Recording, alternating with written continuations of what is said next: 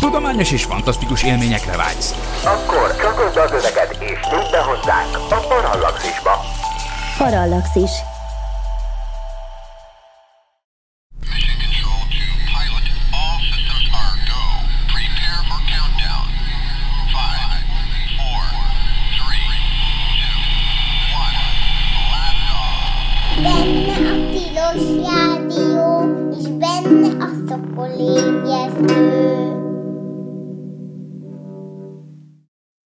Jó reggelt kívánok! Ez itt valóban a Tilos Rádió, benne pedig a Szokolébresztő című műsor. Az én nevem Dr. MZ per X, vagyis Dr. Vince Miklós, vagyis Vince Miklós, vagyis Dr. MZ per X, és bizony, egyedül vagyok ma a stúdióban, ugyanis ma egy egyemberes adás lesz, természetesen ezt majd felpesdíthetjük némi betelefonálással, ez itt a 90,3 MHz-es frekvencia modul, modulált sáv, vagyis a Tilos Rádió, illetve a tilos.hu-n is élvezhetők a szokolébresztő hangjai. A mai adásunk témája ugye eh, némileg érthető abból, hogy miféle politikai helyzetben élünk mostanság, ami itt a köze, a hozzánk legközelebbi régiót illeti Kelet-Európában, és emiatt jött az ötlet, hogy igazából az ukrán űrkutatásról elég szó, elég kevés szó esik, annak ellenére, hogy meglepően jelentős, és igazából régebben is akartam erről adást csinálni, ugye voltak tematikus adásaink, többször volt szó az indiai, a kínai űrprogramokról, rengeteg szó esett természetesen az orosz meg az amerikaiakról, meg mindenféle, az európai űrprogramról természetesen magyarról nyilván. De a, eleve egy jó koncepciónak tartanám, hogy végigmenjünk mindenféle olyan nem annyira homloktérben elhelyezkedő űrkutató, űrtevékenységet végző országról, és hát erre most egy ilyen apropót adott ez az ukrajnai kibontakozó feszültség, ami részben egyébként ráirányítja a figyelmet, hogy milyen bonyolult itt a helyzet, amit nagyon jól megmutat egyébként például az űrtevékenység összefonódása Oroszország és Ukrajna között, hiszen természetesen ugye ez is a szovjet múltnak egy öröksége mindkét országban, és egyáltalán nem triviális, hogy például Ukrajna mennyire tekinthető önálló űr, űr tevékenységet végző hatalomnak, de egyre inkább igen, és meglepő, meglepően nagy mértékben, úgyhogy e, e, itt ennek a történeti gyökereit, meg a jelenlegi, meg a bizonytalan jövőbeli helyzetet e, fogja tárgyalni ez a mai adás és ö, az adás telefonszám az 215 37 73, ezt most be is kapcsolom ezúttal. Ö, És ö, nézzük meg, hogy miről lesz akkor tehát szó. Tehát érdekes, hogy eleve mm, Nehéz, nehéz elkezdeni, mert igazából tulajdonképpen első körben talán azt kell itt megérteni, hogy, hogy hogy az ukrán űrkutatás, amennyiben van, van, hiszen létezik Ukrajnának nemzeti űrügynöksége, amit úgy hívnak egyébként, hogy Ukrán Nemzeti űrügynökség, és, és hát ez lényegében azóta létezik, ugye nevet váltott többször is, de igazából lényegében a Szovjetunió felbomlása óta létezik így önállóan, de Hát ott ugye eléggé furcsa helyzet állt elő, ugye közvetlenül a, a Szovjetunió felbomlása után egyáltalán nem volt egyértelmű, hogy például egyáltalán a rakétaipar az mennyire maradhat Ukrajnában. És, és ugye itt elsősorban, amikor, amiről beszélni fogok, az nagy részt egyetlen egy gyár koncern, vagy egyetlen egy ilyen fe, fejlesztő konzorciumnak a, a munkája, amit tényleg első számú főszerepet játszik, ami 1954-ben a Juzsmas nevű autógyárat alakították át tulajdonképpen felső politikai utasításra, rakétagyártásra. És ez a rakétagyár, hát a, akkor Dnepropetrovsk nevű helyen volt, ugye ezt több néven futott a történelem során, Jekaterinoszlávnak hívták régebben a cári időben, aztán ugye ukránul Dnipro, nem Dnepro, nem Dnipropetrovsk, most már csak Dnipro néven fut, 2000 valahányban váltott nevet a város. Ez, ez, ez az a város, ami tulajdonképpen a, a rakétaiparnak a Szovjetunióban ez egyik központi helye volt. El is nevezték ezt úgy, hogy ez a szovjet rakétaváros, tehát ilyen értelemben párhuzamba állítható az amerikai Egyesült Államokbeli Huntsville-lel. Ugye Huntsville volt az a hely, ahova annak idején a német, Németországból elhurcibált második világháborús rakétafejlesztő csapatot Werner von Pobrannal az élen letelepítették, és ők ott e, folytatták a rakétafejlesztést és gyártást. Na, hát valamilyen szempontból ennek a megfelelője lehetett tehát az akkor Nyepropetrovsk nevű város, ugye, a, ami a Nyeper mentén van, és ott a mai napig egyébként ez a cég, ez, ez továbbra is létezik, a, a, a Jusmas, illetve a, a neve egyébként Jusnoje néven is ismert ugyanez a cég, és műhold tervező iroda is funkcionált ott ezzel nagyon szoros együttélésben. Tehát ott alakult meg a, Hát ugye nem adtak nagyon fantáziadús neveket annak idején a szovjet időkben, de az OKB 586-os, vagyis a, a összszovjet tervező iroda, 586-os számú összszovjet tervező iroda működött ott, aminek egyébként a legendás Mihail Jangel volt a vezetője, aki rengeteg rakétának a kifejlesztésében vett részt, de hát egyébként a, a szovjet korszakban ott találjuk egyébként az ukrajnai uh, ukrán származású, illetve ukrajnai orosz származású kutatókat mindenhol az orosz űrprogramban. Gondoljunk csak Valentin Gluskóra, aki lényegében a fő hajtóműtervező volt a Szovjetunióban Ugye a Gluskó az még a híres Szergei Koroljovval együtt kezdte meg annak idején a rakéta tervez, tervezést még egészen a 20-as években, tulajdonképpen, amikor még nagyon fiatalok voltak, és akkor Moszkva környékén létrehozták ezt a GIRD nevű, lényegében amatőrökből álló rakétázó csapatot, aztán ez egy egyre komolyabb ö, méreteket öltött, a második világháborúban már fegyvertervezési feladatokkal is megbízták őket. Na de még előtte ugye volt az a történet, hogy, a, hogy, mi, hogy őt is, meg Szergei Koroljovat is gulágra küldték, mert bizony valami pénzelher megszárdálással megvádolták őket, de egyébként úgy volt, hogy Gluskót fogták el előbb, és akkor Gluskó vallomása következtében fogták el a Koroljovot, és mind a kettejüket elvitték Szibériába, ami azt jelenti, hogy onnantól kezdve mindig volt köztük valamilyen értelemben vett feszültség, mert a Koroljov igazából mindig úgy tekintett a Gluskóra, hogy ő neki köszönhető, hogy őt így meghurcolták. Ami hát egyébként valószínűleg igaz is, hiszen tényleg az ő vallomása alapján csinálták azt a teljesen nevetséges, idézőjelbe vett pert, aminek az eredményeképpen a Koroljovat elítélték.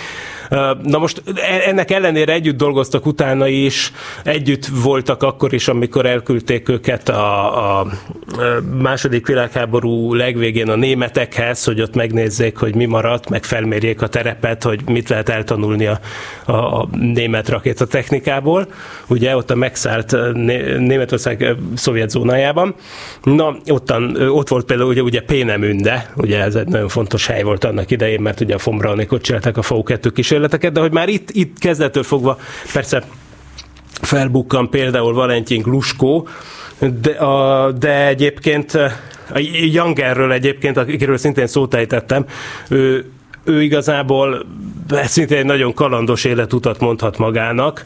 Ugye ő, hát még annak idején, annak idején, például 1960-ban már ebben a, a műsorban többször emlegettük a, a Nyegyelin katasztrófa nevű eseményt, ami egy tömegszerencsétlenség volt, amikor Bajkonurban a, egyébként a Vostok programmal, a Gagarint az űrbe szállító Vostok programmal egy időben egy kisebb, ilyen, nem, ilyen atomtöltetek szállítására való balisztikus rakétát, az R-16-ost tesztelték, én nagy hatalmasságok jelenlétében ott voltak a menő, magasrangú pártfunkcionáriusok, tábornokok, stb. Például ugye Nyegyelin főmarsal, akiről ez az egész katasztrófa később a nevét kapta a köznyelvben, és akkor ott volt ez a rengeteg ember a rakéta körül mászkált, amikor egy hiba miatt felrobbant az egész, és, és tényleg, hát máig vitatkoznak, hogy hányan haltak meg, de hogy nagyjából olyan 70 nem biztos, és, és ugye tényleg na, lényegében le lett fejezve e, e, ezáltal a,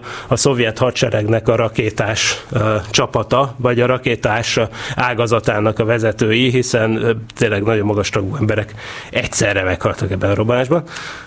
Uh, Jangel volt ennek a rakétának a fő tervezője, és, és uh, hát uh, csodálatos módon ő ezt megúszta, de épp hogy, tehát valahogy éppen nem volt ott. Tehát, hogy ott volt Bajkonurban, csak nem ott volt konkrétan a, a, a hely közelében, amikor történt a robbanás.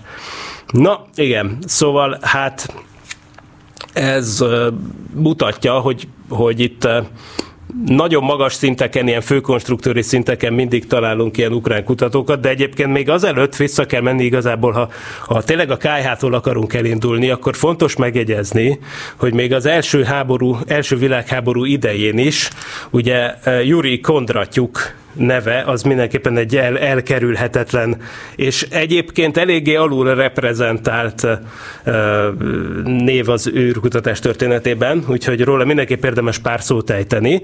Ez az ember, aki Kiev közelében született, nem azon a néven, hogy Yuri Kondratyuk, hanem igazából az volt az ő tisztességes neve, hogy Alexander Ignatjevics Sárgely.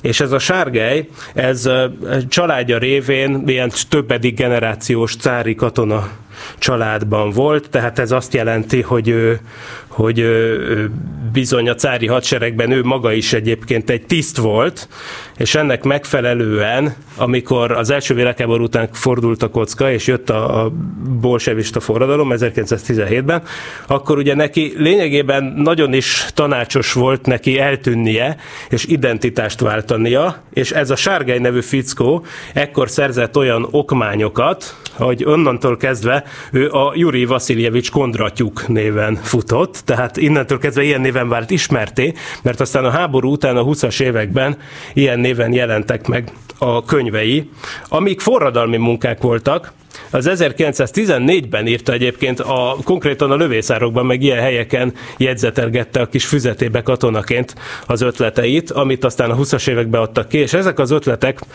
tartalmazzák lényegében azt a koncepciót, hogy hogyan kell eljutni a holdra. Mármint abban az értelemben tartalmazza, hogy ugye hogy a legenergetik, energetikailag a leghatékonyabb módja például a holdra vagy bolygókra történő leszállásra, hogy egy nagyobb űrhajó oda megy a hold körüli pályára, és lebocsájt egy kisebb leszálló egységet, ami aztán visszaszáll, és az űrhajó a hold körüli pályán találkozik az anyaűrhajóval, ez a, ez a felszálló holdkom találkozik az anyaűrhajóval, és aztán visszajönnek a Földre. Ugye ez volt az a módszer, amit végül a NASA is választott az Apollo programhoz, meg persze, amit aztán a szovjetek is választottak az ő meg nem valósult emberes hold programjukhoz de, de hát ez egy lényegben egy korszakalkotó ötlet volt, és, és ez már az 1910-es években ezt egy ukrán fickó leírta, ez a kondratyuk, vagyis igazi nevén Sárgály. Ugye persze azt el kell mondani, hogy itt tudományos szempontból mindenképpen itt, itt az ukrán egyetemek azok ontották a remek szakembereket. Egyébként a számítástechnika vagy a fizika területén is gondoljunk arra, hogy Harkovban tevékenykedett a 30-as években a világ egyik legmenőbb fizikai intézetének az élén Lev Davidovics Landau, ugye a Nobel-díjas fizikus, akinek, a, akinek a, hát a hagyománya az óriási, tehát akkoriban írta például azt a nagy Landau-Lifshitz sorozat, sorozatot, fizika sorozatot, amiből máig tanulnak és tanítanak a világon mindenhol, tehát Amerikában is a fizika szakon. Na de, de ott van például ugye ez, ez, a, ez a keleti része Ukrajnának, ahol a Kharkov vagy Harkiv ukránul van. Ugye a nyugati részén ott van ugyanakkor például a Lviv ukránul, vagyis Lvov oroszul, vagy Lvov lengyelül, vagy hát Lemberg ugye németesen, hiszen ez a régebbi osztrák-magyar monarchiához tartozó Galíciának egy, egy városa volt, ott a Lembergi Műszaki Egyetem, ott is ugye kitűnő egyetemi oktatás volt, tehát ezek ilyen nagy nagy egyetemvárosok voltak, és hát nem véletlen, hogy ennek a közelében alakult ki az a, a tényleg a fizika és a, és a rakétatechnika kezdettől fogva. Most egy másik, ugye emlegettem már ezt a egy Dniprot, vagyis Dnipropetrovskot, ahol ugye a Jusmas autógyárból 1954-ben rakétagyárat alakítottak ki, és ez ugye máig nagyon aktív, ugye erről még sokat fogok beszélni, mert tényleg ez egy központi eleme az ukrán űrprogramnak, de, de egy másik ilyen elem, ami rendtetően fontos volt, és most ugye hát ugye megint az lett, ugye ez a Krím félsziget és az ott a, oda telepített különböző űrkutatási dolgok. É, hát ugye elsősorban itt a Jevpatoriai követőállomást kell említeni, ami azért több, mint követőállomás, mert űrrepülés irányító központként is funkcionált. A szovjet űrprogramnak, az emberes űrprogramnak a, a lényegben a hős korában, tehát 1967 és 75 között a személyzetes emberes űrhajókat a Krím félszigeten levő Jevpatoria közelében levő Vitinóban felállított irányítóközpontból irányították, és aztán később is természetesen, amikor már az irányítóközpont maga átkerült 1975-ben a, a Moszkva környéki Kalinyinba, amit aztán később Koroljov ra kereszteltek át, tehát a Moszkva melletti Koroljovban van jelenleg az orosz űrrepülés irányító központ, a CUP, ugye? A, a, Na most, a, ami azt jelenti a rövidítését tekintve, hogy, hogy űrrepülés irányító, vagy repülés irányító központ, ezt rövidíti a CUP oroszul. Centro Upravényie Poliatami, vagy valami ilyesmi. Most biztos felröhögött valaki, aki nagyon jól tud oroszul, de a hiba határon belül valami ilyesmi. Na és akkor az van, hogy, hogy azelőtt viszont a Jevpatoriai irányító központból zajlott az űrrepülések irányítása 1967-től, É, az megint egy más kérdés, hogy az előtt honnan, most azt hagyjuk, de, de, de az nem Ukrajnában volt. Mm, viszont utána is megtartották másodlagos irányítóközpontnak, mert például előfordult többször is, hogy, hogy két emberes űrrepülés zajlott párhuzamosan, például a kokáért pont 1975-ben, amikor felavatták a Cupot Moszkva mellett, az pont nem más volt, mint a nevezetes Soyuz Apollo szovjet-amerikai közös űrrepülés, amivel egyébként párhuzamosan a Salyut 4-en utazott egy másik űrpáros, a Klimuk Szevasztjanov páros, és hát bizony két irányító központ kellett, két űrrepülést kellett párhuzamosan irányítani, és az egyiket Jevpatoriából irányították, a másikat pedig ugye Moszkva melletti Kalinyinből, illetve Koroljovból. Na most, de nem csak maga a központ érdekes, hanem ami utána is ott maradt természetesen, és, és nagyon fontos eleme volt a követő hálózatnak, az a nagy antenna rendszer, ugyanis hát lényegében, ha jobban megnézzük a térképet, ez az egyik legdélebbi helye egy, a, nem a Szovjetuniónak, ugye Kazaksztánnak vannak sokkal délebbre belógó részei, de mondjuk a, a központi területnek, tehát mondjuk azt nézzük, hogy Oroszország, Ukrajna, Fehér Oroszország, mondjuk ezt a jobban, jobban összenőtt belső részét a Szovjetuniónak, ott az egyik legnyogatabbi és legdélebbi olyan hely, ahol jól lehet ilyen követőállomást építeni, az pont itt volt a Krimfélszigeten. Az NIP 16 volt egyébként a kódneve ennek az egész cuccnak, és ott a Pluton nevű óriási nagy rádióantennákat szerelték föl. Na most az az érdekes, hogy hogy, ja egyébként ez nem csak az emberes űrrepülések követésére, hanem a Vénusz, a Mars és a Hold felé irányított szovjet ember nélküli űrszondáknak a követésére is használták. Ebbe egyébként valamennyire a nyugatiak is bemehettek, tehát érdekes, hogy annak ellenére, hogy, hogy például Bajkonurba a starthelyre egyáltalán nem járhattak be külföldiek, de szerveztek nemzetközi konferenciákat itt Jevpatóriában, és például 1963-ban Bernard Lavelle, a Jodrell uh, brit Csilla rádió obszervatóriumnak a vezetője, az meglátogatta Jevpatóriát, és ott jól körülnézett. Sőt, aztán utána, már a halála után kiderült a naplója alapján, hogy ő meg volt arról győződve, hogy őt ott a KGB meg akarta ölni ugyanis, hogy, hogy szerinte kifejezetten direkt olyan nagy ö, jelerősségű rádiójelet akartak ráküldeni, ami, bele, ami, bele, amivel halálos egészségkárosodást szenvedett volna. Most ezt nem tudom, hogy ezt mire, alapozza be Bernard Lavelle, mert ezt időskorban írtam, én ezt nem, nem lehet tudni. Mindenesetre érdekes, de ebből igazából az az érdekes, hogy ez valamennyire azért nyitott volt, tehát Jevpatóriába például bejuthattak nyugati kutatók is. Na most az az érdekes, persze, ugye ez a Krímfélszigeten van, és egyébként nem csak ez van a Krímfélszigeten, hanem még Simferopol környékén, ami ugye egy másik nagy krím, krímeai város, ott húzták föl a, a Lunodrom nevű épületet, ami, vagyis épületkomplexumot, ami egyébként, ugye ez a Simferopol melletti e, város, ez egy, ez, egy, ez egy zárt város volt, ami azt jelenti, hogy a Szovjetunióban ugye voltak olyan városok, ahova egyáltalán nem lehetett bemenni csak úgy. Tehát ez nem úgy ment, hogyha az embernek volt egy útlevele, akkor a Szovjetunióban oda közlekedett, ahova akar, akart. Nyilván a külföldinek, nyilván az inturist nagyon lerövidített listát adott arról, hogy egyáltalán hova lehet utazni, de még a szovjet állampolgárok sem utazhattak természetesen akárhova, hanem volt valamiféle belső útlevél, és különféle jogosultságok kellettek ahhoz, hogy ilyen zárt katonai városokba például egyáltalán be lehessen menni, vagy akár a közelükbe venni. Na az egyik ilyen volt, ugye, egy kisváros Szimferopol mellett, és, és ott, ott hozták létre azt a gyakorló terepet, ahol a szovjet holdjárókat fejlesztették. Ugye a Lunohod nyolc kerekű elég furcsa alakú szerkezet, ami hát először sikeresen 1970-ben jutott el a Holdra. Kettő volt belőle, ami sikeresen eljutott, de többel próbálkoztak, de kettő volt az, ami tényleg eljutott a Holdra, és ott egyébként kitűnően működtek. Ugye ezek távirányítású nyolckerekű ilyen holdjárók voltak, amiket a Földről kellett távirányítani, éppen innen és itt a tesztterep is itt volt. És ehhez egyébként nagyon érdekes volt, hogy, hogy olyan önkénteseket választottak ki, akik persze nem tudták, hogy mire jelentkeznek, de azt valahogy tudták, hogy az űrprogramhoz van közük, és ezért azt hitték, hogy, hogy ők űrhajósnak jelentkeztek, pedig igazából nem, csak amikor átmentek a, a teszteken, akkor szembesítették velük, hogy mi a feladat, és a feladat az volt, hogy távirányítani kell egy autót a Holdon, tehát ők autóvezetők voltak. Lényegében az, ez volt a munkájuk, és, és botkormányjal kellett irányítgatni a lunohodot, ami azért nem egy triviális feladat, ugye, mert ott van a rádiókésés. Tehát, hogy mindig előre kell gondolkozni, hiszen ne felejtsük el, hogy a, a Holdról oda-vissza a rádiójel az, az majdnem három másodperc, sőt több mint három másodperc, nem, majdnem három másodperc alatt teszi meg az utat. De akkor még persze arra rá kell számolni némi elektronikai késleltetést is, meg mindent.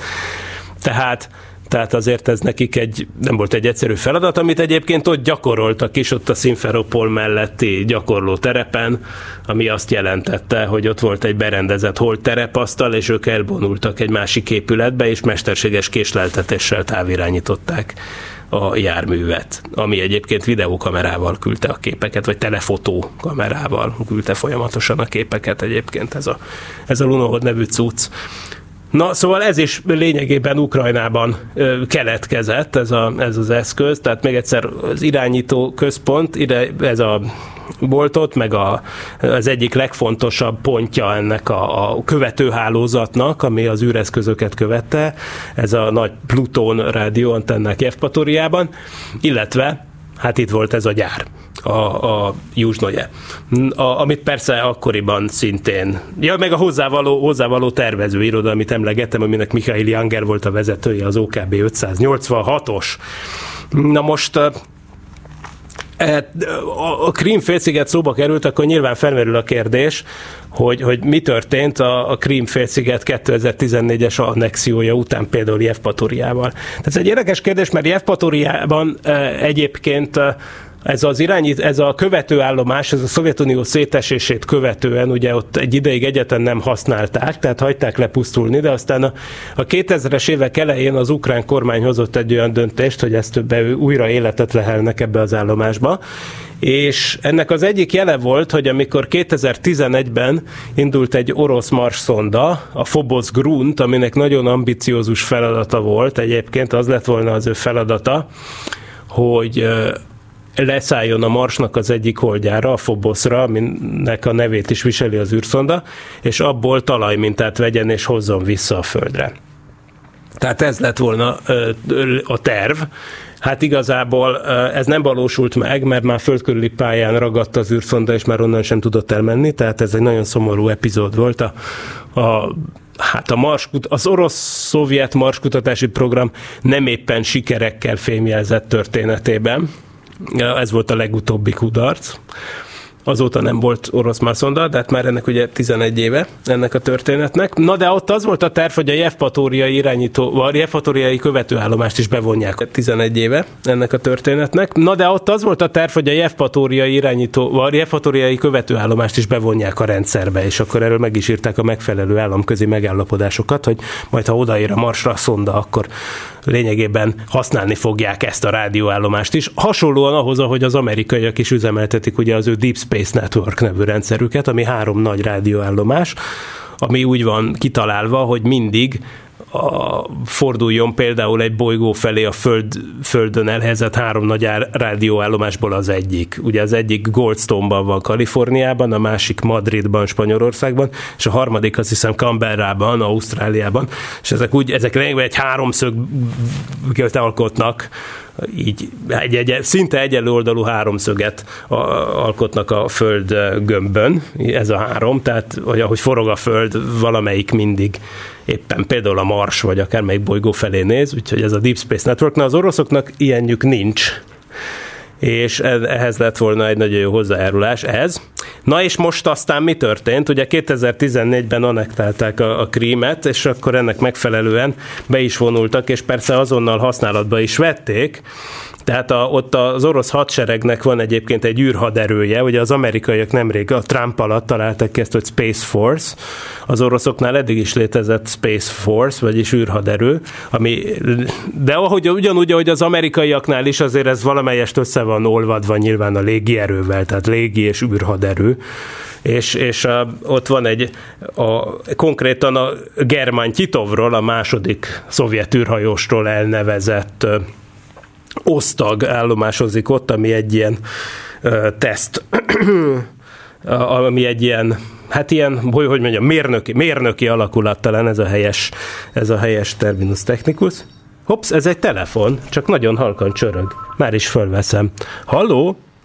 Jó reggelt kívánok, kisember vagyok. Jó reggelt. Nagyon jó az adás, és ugyanakkor előre is szeretném megreklámozni az a műsorotoknak a podcastját, hogyha valaki éppen nem tudja hallgatni a tilost, akkor a Google Podcastból ezeket le lehet tölteni. Így van. Ö, Jaj, nagyon. Zseniális, zseniális. Mindenkinek csak ajánlani tudom, amikor éppen nincs internetje, vagy ilyesmi, ugye ha otthon letölti, akkor később vissza tudja hallgatni ezeket a kincset érő adásokat. Két kérdésem volna. Az egyik az az, hogy ö, mondtátok, hogy távirányítással működtették ezeket a lunohod űrszondákat. Igen. Hogy, ö, és pont most értél ki rá, hogy a, a Földön ez a három pont, hogyha megvan, akkor tulajdonképpen mindig valami rálát. Igen, ugye, igen, hiszen- igen. Na de ugye amikor a Szovjetunió volt, akkor még nem ez volt. Hogy Így van. ugye nem 24 órás kapcsolatban Nem. voltak. Nem, de egyébként nagyon jó kérdés, mert a Lunochodnál biztos, hogy nem volt 24 órás kapcsolat, de azért előfordult, hogy, hogy szükség volt arra, hogyha nem is 24 órás, de, de azért ne nagyon ritka kapcsolat legyen az űreszközökkel, főleg ha emberes repülések voltak, és emiatt voltak nekik kapcsolattartó hajóik, amik kimentek az óceánra. És ezeket úgy kell igen, elképzelni. nem gondoltam. Na igen, ugye? igen. Egyébként ezt a kínaiak is csináltak ilyet azóta. Az amerikaiaknak is volt valami hasonló, de, de az Hát oroszok... nekik könnyű, nekik mindenhol van támadpontjuk. Na igen, Vagy egy igen. ország. De egyébként a CIA pont onnan tudta annak idején, hogy a Szovjetunió egy emberes repülésre készül, hogy látták, hogy a kikötőből kifutnak ezek a hajók a bazi nagy parabola antennákkal a tetején, Á. és akkor lehet tud, lehetett tudni, hogy itt valami lesz.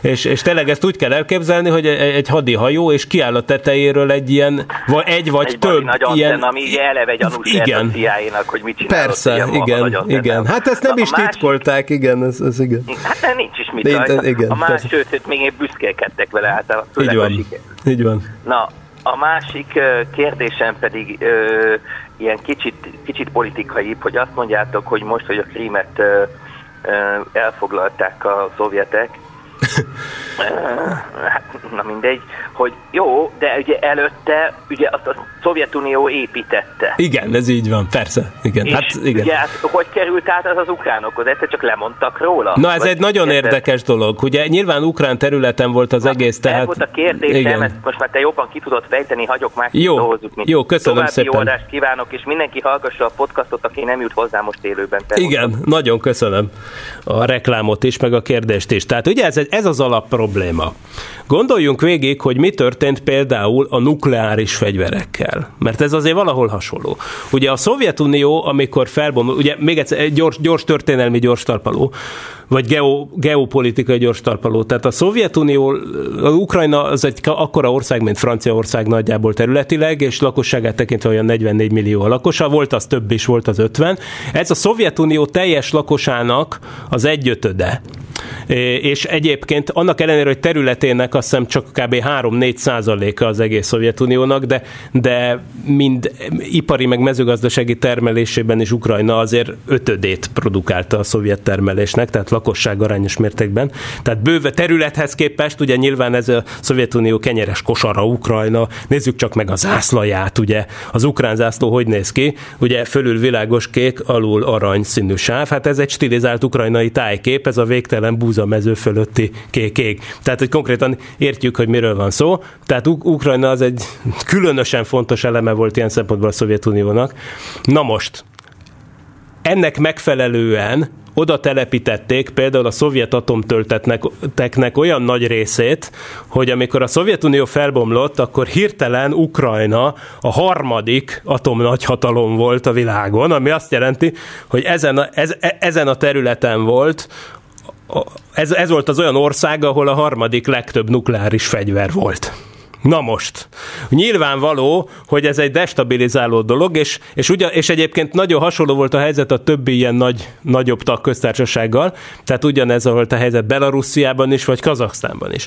És akkor ezek a tagköztársaságok a Szovjetunió felbomlása után egy-két évvel éppen Budapesten aláírták a budapesti memorandumot, amit az amerikaiak meg a britek ö, hogy mondjam, felügyeltek, amelyben az oroszok és ezek az országok megállapodtak a következőben, hogy odaadják, ezek az országok odaadják a nukleáris arzenált az oroszoknak, az oroszok ezt hazaviszik, tehát lényegében például Ukrajnában leszerelik azt az írdatlan mennyiségű nukleáris fegyvert, ami ott fel volt halmozva, azt az oroszok szépen hazaviszik, ez az övék lesz cserébe, Oroszország szabad, szavatolja ezeknek az országoknak a területi biztonságát. Tehát ezt 1994-ben Budapesten írták alá. Ugye nyilván akkor a Jelcin, Boris Jelcin féle Oroszország. Hát ez egészen addig úgy tűnt, hogy érvényben is volt, amíg ez az nevezetes 2014-es Krim annexió megtörtént, mert az ugye nyilvánvaló ennek az egyezménynek ilyen értelemben egy meg, memorandumnak ugye egy meg,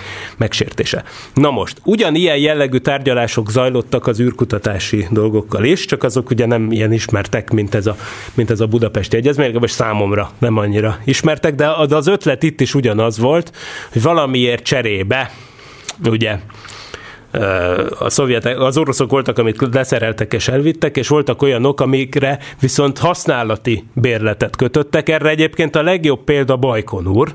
Ugye Bajkonurt, ahol indítják a rakétákat, ezt ugye nem lehet csak úgy odébb vinni, mert az azért jó, mert ott van, ahol van, mert mondtam, hogy a Szovjetuniónak a legdélebbi része Kazaksztán volt, és ezért nem véletlen, hogy Kazaksztánba tették a, a, azt az űrközpontot, ahonnan a legtöbb Sőt, onnan az ember, ami az ember vezette űrrepüléseket illeti, az összes rakétát indították, hiszen minél közelebb van az ember az egyenlítőhöz, annál inkább hozzáadódik, hogy nyilván kelet felé indít az ember, és akkor a föld forgása az lényegében meglöki a rakétát, és ilyen módon, hogyha az ember ilyen egyenlítői vagy nem túl nagy hajlásszögű pályára akar állni, akkor egy plusz segítség jelent, jelent az, hogyha az ember közel van az egyenlítőhöz.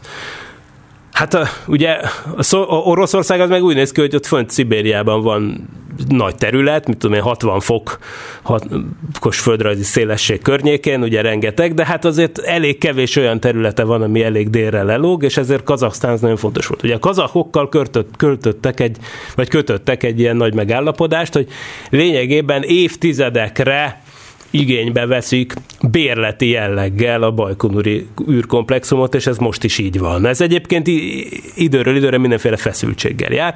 Hát egy hasonló megállapodást látszott körvonalozódni Jevpatoriával is, de aztán az oroszok annyira rossz gazdasági helyzetben voltak, hogy azt mondták, hogy inkább lemondanak erről az állomásról, és ezért nem szerelték le, hanem egyszerűen ott hagyták az egészet.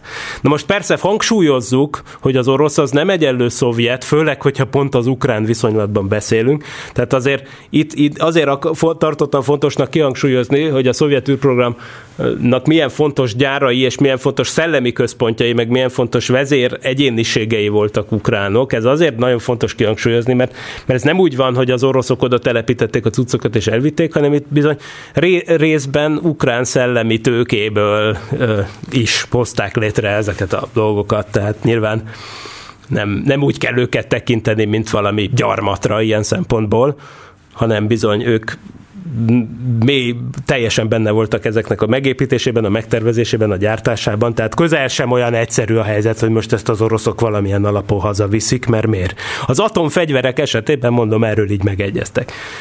Na, szóval hát ez egy, ez egy ilyen trükkös helyzet.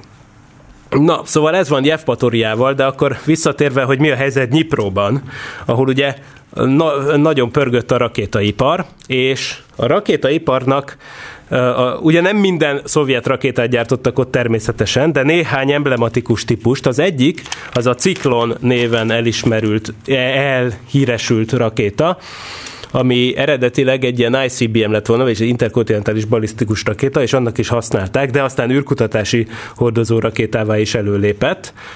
Ciklon 1, Ciklon 2, ugye ebből rengeteget építettek. A másik, amit meg kifejezetten űrkutatási vagy űr, űrtevékenység célral hoztak létre, az a Zenit, ami azt jelenti, hogy Zenit. A, az egy Hát egy fantasztikus rakéta konstrukció volt tulajdonképpen. Az, e, az Energia programmal együtt tandemben fejlesztették, ugyanis a, a, szovjet űrrepülőgép program volt ugye a Burán, volt a Burán űrrepülőgép, a Burán hordozásához, meg egyéb más ilyen nagy terhek hordozásához kifejlesztették a, a világ egyik legnagyobb rakétáját, az Energiát. Ez egyébként kétszer repült összesen, mind a kétszer tök sikeres volt, 87-ben és 88-ban, de hát aztán összedőlt a Szovjetunió, és, és hát persze egy ilyen gigantikus katonai fejlesztő projektre nem volt pénz, úgyhogy ezt jól leállították. Volt is erről régebben szokorébresztő. Na, viszont az energia rakéta, az, az, azt valahogy úgy kell elképzelni így ránézésre, mondom csak ránézésre, mint mondjuk az amerikai űrrepülőgépet, vagy még inkább, mint mondjuk a, Mondjuk az Ariane 5 rakétát, azt most mindenki sokszor látta, ugye most, hogy néztük, hogy a James Webb űrtávcső felment, már mindenkinek a könyöke jön ki a James Webb. Na, az is egy olyan rakéta volt, hogy középen van egy nagy rakéta, és a két szélén két segédrakéta. Na most ehhez hasonló volt az energia is, volt egy nagy központi rakéta, és a két szélén volt kétszer kettő darab segédrakéta, vagyis összesen négy, amelyek segítettek például ezt az orosz vagy egy szovjet űrrepülőgépet a Buránt pályára állítani. Na ezeket a segédrakéták, ezeket hívták lényegében zenyitnek, mert ezek Egyrészt az energia részei voltak, másrészt viszont olyan erősek voltak, hogy önmagukban is alkalmasak voltak a különböző verzióban 6-13 tonna tömegű űreszközök pályára állítására. Most ez a Zenyit rakéta, ez teljes egészében ilyen módon Ukrajnában készült, legalábbis az első fokozata, Bizonyos verziójában volt olyan kiegészítő fokozat, ami, ami Oroszországban készült, és akkor azzal együtt szerelték össze, de ez mind ott épült Nyipróban, a Juzsnajának a szerelőcsarnokában. Ja, egyébként érezzük, hogy itt természetesen teljesen össze van, egymásra van utalva a két ország így űripari szempontból, mert Ukrajnába gyártják a rakétákat, de Ukrajnából rakétát nem lehet felbocsájtani.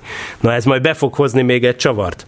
Mert ugye mondtam, hogy például Bajkonur az Kazaksztánban van, de amúgy ezen kívül az oroszoknak vannak egyébként rakétaindító helyei a saját területükön is. Tehát például az Enyit rakétát azt lehet indítani több helyről Oroszországból, de Ukrajnából egyáltalán nem.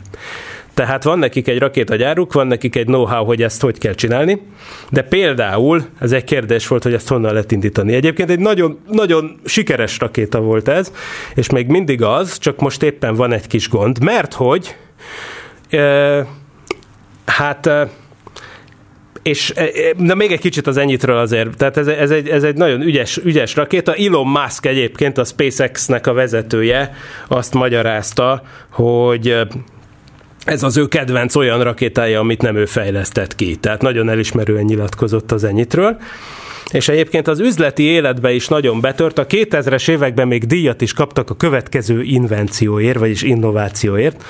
A ami létrehoztak egy nemzetközi koncernt, amit egyébként a, a Kajmán szigetekre jegyeztek be, de ez egy Oroszország, meg Norvégia, meg amerikai cégek és Ukrajna együtt, természetesen Ukrajna volt itt a, a fő, fő legkritikusabb ebben, de létrehoztak egy konzorciumot, amit úgy hívtak, hogy Sea Launch, vagyis tengeri start. Ezt 1995-ben hozták létre. Az amerikai oldalról egyébként a fő menedzser ennek a projektnek a Boeing volt, és ennek az volt az ötlete, hogy mondtam, hogy ugye, hogy az egyenlítőről a legegyszerűbb rakétát indítani egyenlítői pályára, mert ott ugye tulajdonképpen tényleg 100, 100 kilókban mérhető, hogy ugyanazzal a rakétával mennyivel többet lehet felvinni, hogyha az ember az egyenlítőről indítja, mint hogyha mondjuk innen.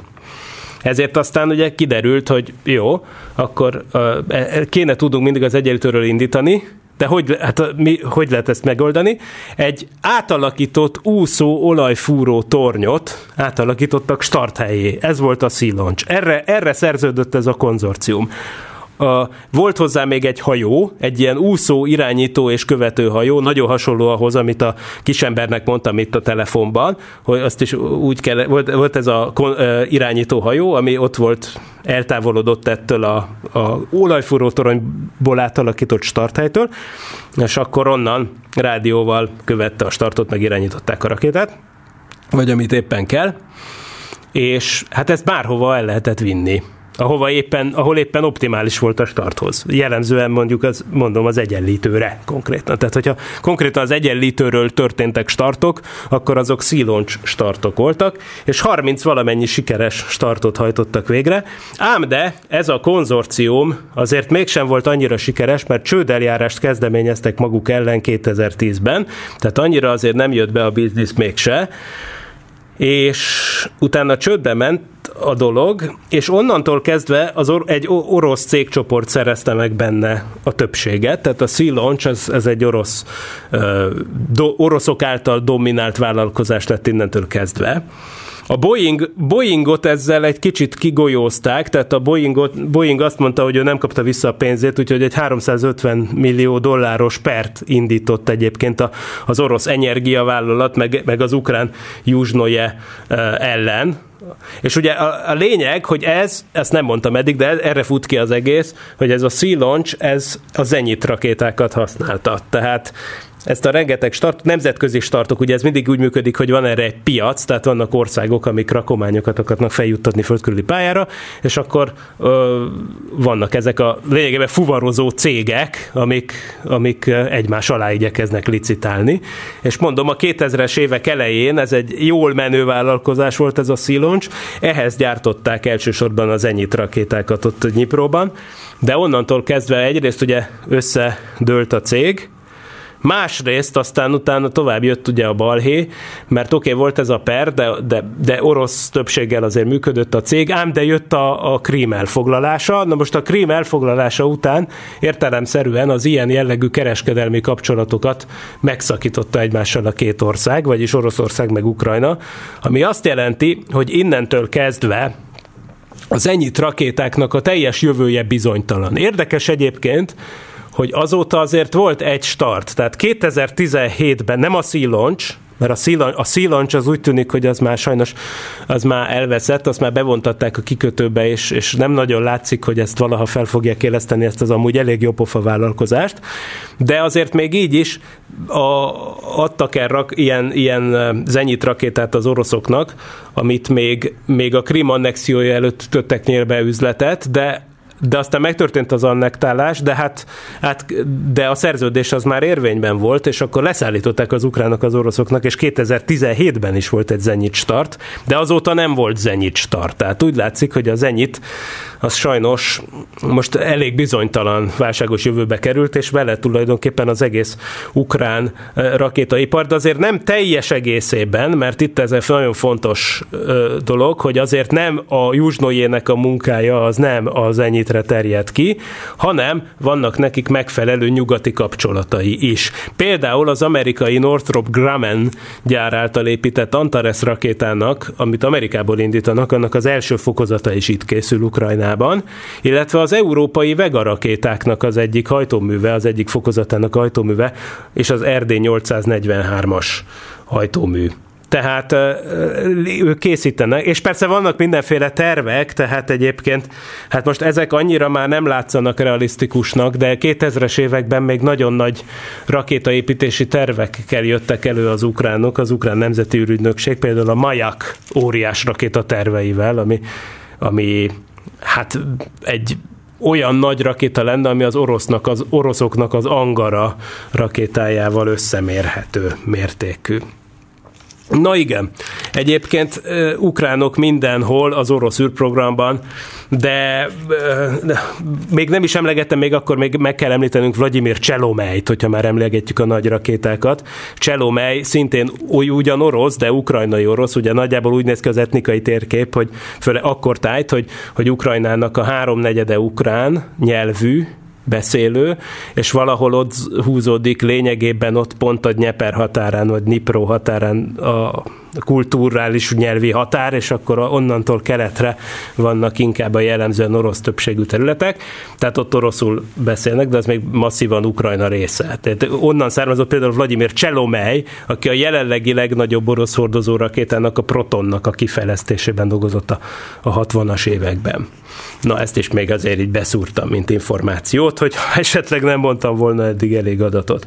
De felmerülhet a kérdés, hogy hát mi a helyzet, mi a helyzet a, az emberes űrprogrammal, mi a helyzet például az űrhajósokkal volt-e ukrán űrhajós? Most ugye ez is az a kérdés, hogy ezt hogyan nézzük. Azt már említettem, hogy a Szovjetunió lakosságának az egyötöde ukrán volt. Ezt egyébként elég jól lefedi az orosz űrhajós csoport is.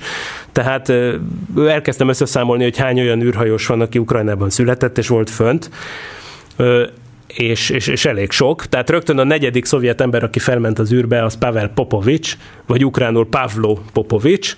Ő is egy, ő, ő az első olyan ember, aki feljutott az űrbe, aki Ukrajnában született. Egyébként nem az egyetlen volt ebben az első Vostok űrhajós csoportban, aki ukrán volt, ugye ez a Gagarin és a többiek űrhajós csoport. Pont a Gagarin startja előtt néhány héttel volt az a szerencsétlen baleset, hogy a csoport legfiatalabb tagja, Valentin Bondarenko, az egy ilyen földi tesztben életét vesztette, mert egy tiszta oxigén légkörrel feltöltött tesztkamrában lángra kapott. Konkrétan az történt egyébként, hogy alkoholba áztatott egy, egy vattát, egy ilyen gyakorlaton, hogy kidörzsölje, vagyis hogy, hogy kezelje az egyik orvosi ész, észlelő tappancsának a helyét, és akkor ezt ráejtette egy gázrezsóra, ami ott volt. Mert ez egy ilyen egy olyan gyakorlat volt, hogy szeparálták az űrhajóst, és 15 napig bent kellett lenni tiszta oxigén légkörbe. Elég hülye teszt, de ilyeneket tényleg csináltak. És viszont a tiszta oxigén légkörbe, ez, hogy, a, hogy az alkohollal átitatott vatta ráesett a gázrezsóra, ez olyan szintű tüzet robbantott be, ugye tiszta oxigénben sokkal jobban terjed a, a tűz, hogy, hogy, ment, hogy, hogy bent égett szegény Valentin Bondarenko 25 éves volt, 1961. március 25-én, amikor meghalt, tehát ő, lehe, ő például lehetett volna az első ukrán ember az űrben, de pa- Pavel vagy Pavlo Popovics lett az első, de, de találunk például a híres űrhajósok között sok ukránt, például gondoljunk Beregavolyra, aki Beregavoly altábornagy, aztán később ő lett a Csillagvárosnak a korlátlan ura, mert ő lett a Csillagváros vezetője. A Csillagváros ugye az a hely, ahol az orosz űrhajósok készülnek föl, ő is ukrajnai születésű volt, de mondhatjuk Dobrovolskit, aki 1971-ben sajnos meghalt szintén, de úgy, hogy az első űrállomásról a Szajut egyről sikeresen teljesített 21 néhány napos repülés után jöttek vissza a földre a háromtagú személyzettel, és sajnos kiszökött a kabinból a levegő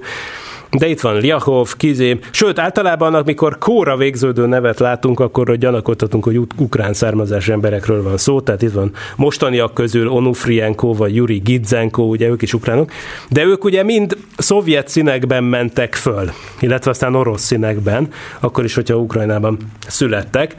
Egyetlen egy olyan eset volt, Leonyit Kadenyuk esete, aki a 90-es években ment föl az STS-87-tel, egy amerikai űrrepülőgéppel, és ő volt az egyetlen ilyen ukrán űrhajós, aki ukrán nemzeti színekben ment föl.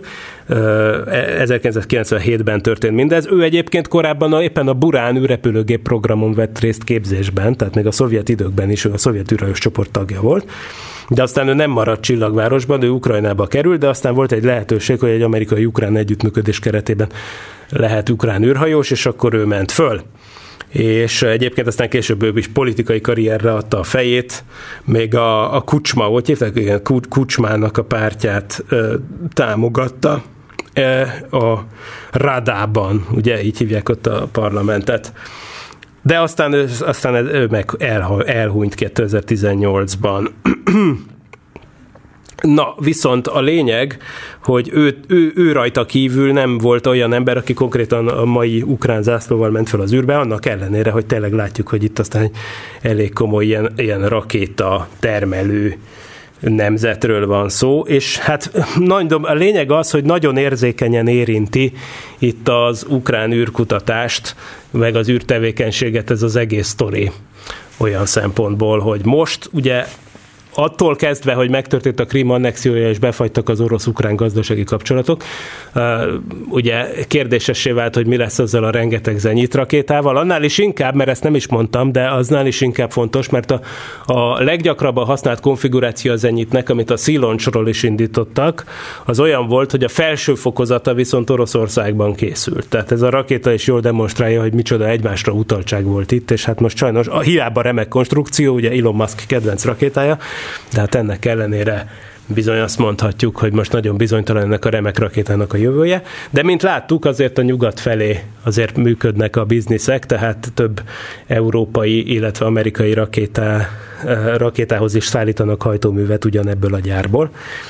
Úgyhogy eh, Hát az egy jó kérdés, hogy mi lesz. Évek óta terveznek egy telekommunikációs műholdat felbocsájtani, hát az most teljesen kikerült a látóhatáron kívülre. Tehát Ukrajnának lett volna egy saját, saját fejlesztésű és építésű, és, és nyilván egy zenyit rakétával felbocsátásra előkészített telekommunikációs műholdja, hát most azt, azt nem távközlési műhold, azt nem lehet tudni, hogy azzal mi lesz.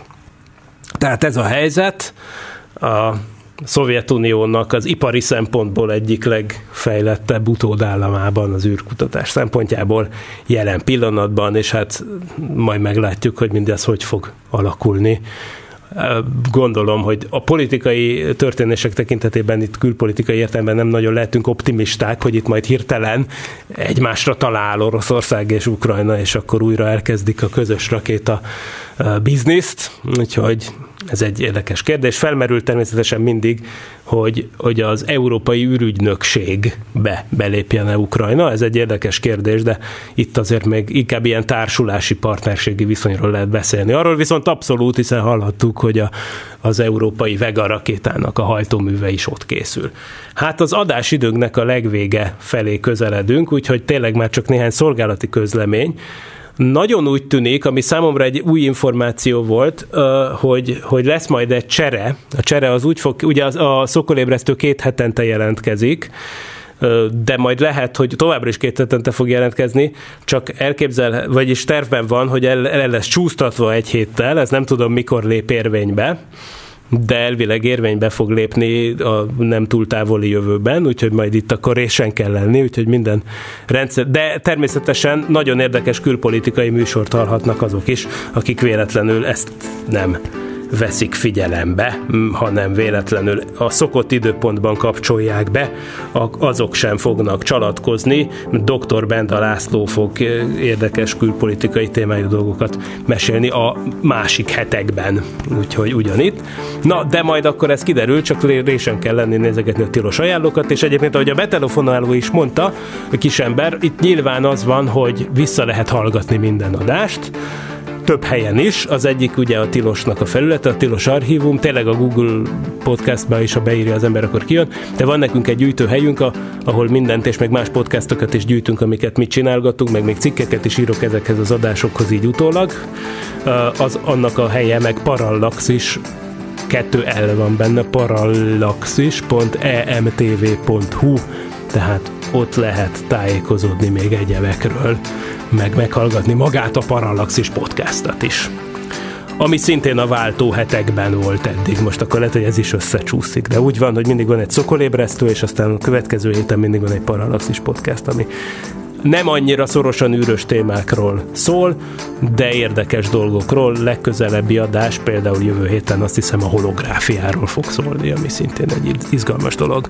Annak is a épp úgy fizikai, mint science fiction vonatkozásairól. Viszont a mai adásidőnk az lejárt, nagyon szépen köszönöm a figyelmet. Én voltam Dr. MZ per X, a Tilos Rádió 90,3 MHz-es frekvenciá modulált sávján. Mindenkinek további szép napot és jó hetet kívánok! Sziasztok!